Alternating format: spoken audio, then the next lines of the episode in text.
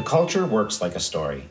It has a beginning, a middle, and an end. We find ourselves stuck in the middle.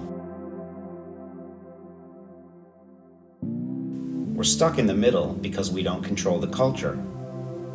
Let's start with the kickoff, the beginning. The beginning of a story starts with conflict.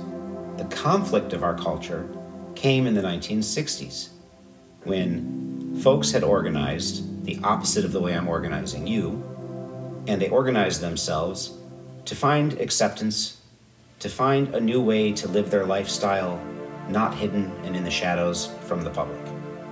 That's the conflict. The course of action that followed was all kinds of people who shared the values that were in conflict with the popular values of the time, the established values, you could say the system at the time, started to find homes in the companies and in the institutions and work their way in from the mailroom up, from assistance, from connections, from all different angles. They, they worked their way into the institutions that create and control the culture. Now, the conflict of any story is what makes it interesting. You don't like watching Avatar because there's cool spaceships. You like watching Avatar because you don't know if Jake Sully is going to do the right thing and save the the uh, the aliens from their oppressors, or if he's going to side with the humans, which is his his race, and that's the conflict. So what I'm trying to tell you is, conflict is money, conflict is drama, conflict is what we're all stuck in. And we're stuck in it because we just don't control this entire story. We've tried, and maybe it's an epic story. Maybe it's more epic than anybody can possibly imagine because God knows people on the right hand side of the aisle or the reasonable side of the left, because there is one, have lost the battle over and over and over again. And because we're facing an enemy that is so powerful, well, the conflict never goes away, and the profiting and the the uh, rewards of that story being ongoing for most of our adult lives can't be brought to a conclusion until we have this third act beginning, which is right now, where everybody has the big realization of what has gone on. Everybody knows the truth now, and we're entering into the third act and some by some power, by some grace, by some miracle, events are going to happen. They're going to dramatically change the hold on the culture. And we will get this third act to finalize itself to completion.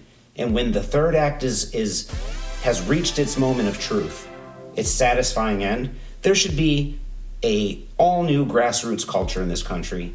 There should be a, a corporate culture as well, but it's so well defined that it's like choosing to go to McDonald's or your or staying home and having your mom cook the best meal that she could possibly make with all of her love. Those are going to be the choices in entertainment. Junk food and stuff that's good for you.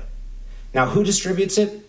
Who cares? That's not something that I think that us small people, us little guys, us folks trying to raise up a new culture, that's not something that I think is within our grasp right now. 10, 15 years from now, somebody listening to this podcast is going to be on the receiving end of our hard work and they're going to build those future organizations that are then dominating the culture in the same way that Facebook and Twitter and other companies are today. Hey, nothing lasts forever. There is nothing original under the sun. This is a story. This is a story fight and we got to get ourselves out of this damn second act because it's killing us.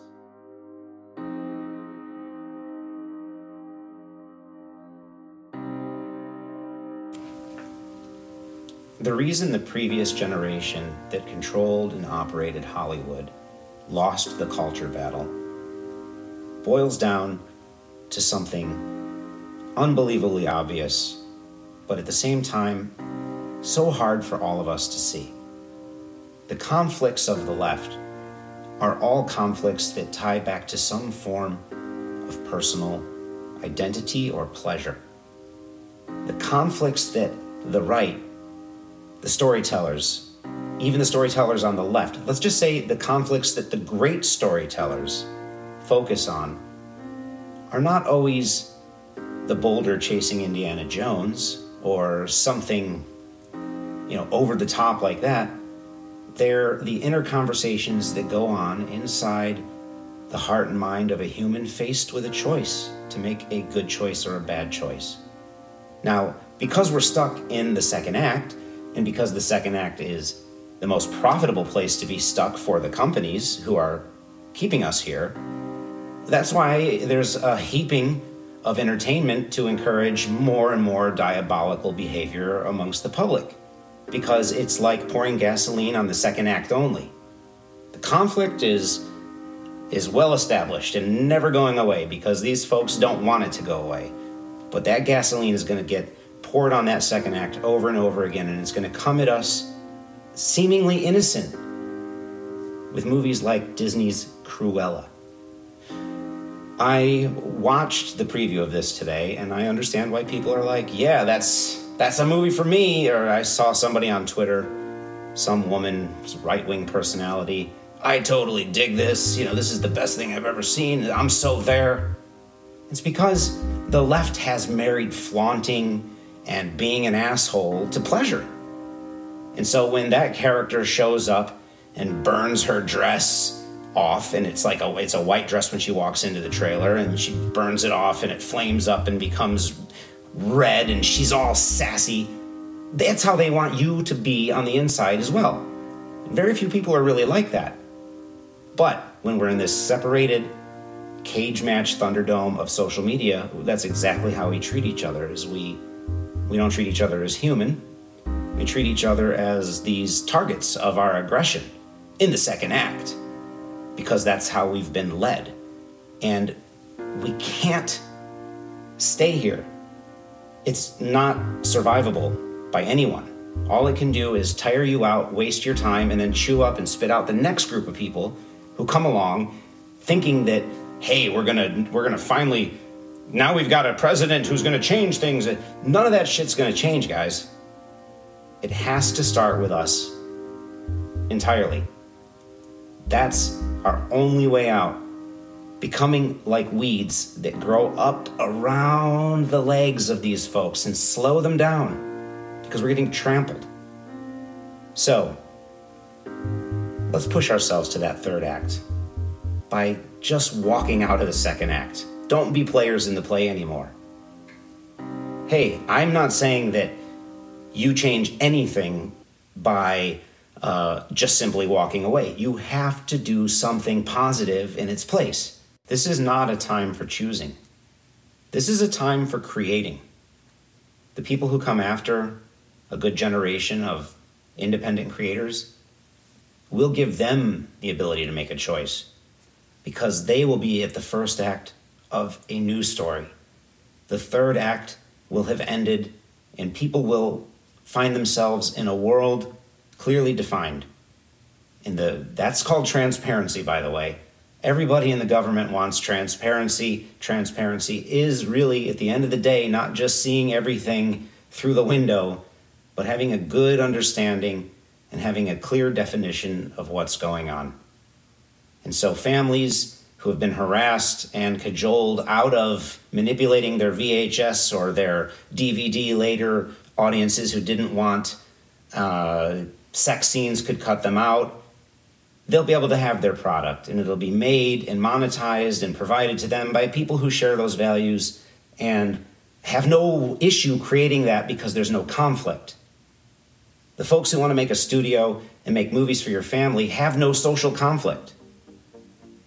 That's why they don't get invited into the main stage because the main stage is, as I've said probably 10, 15 times now in this podcast, is just making money off of our conflicts. So let's make the conflict us, the people, the free people, the people of this country who built all the institutions in the first place. Let's make us the conflict against corporatism in storytelling, because corporate storytelling is a scam. And until we stop it, it will always work to divide us against ourselves, to maintain the conflict, to keep the fight going so that we never, as a group, get to that third act where the action starts to fall and the tension starts to fall away and that peace and normalcy returns to our life that everybody seeks and everybody wants.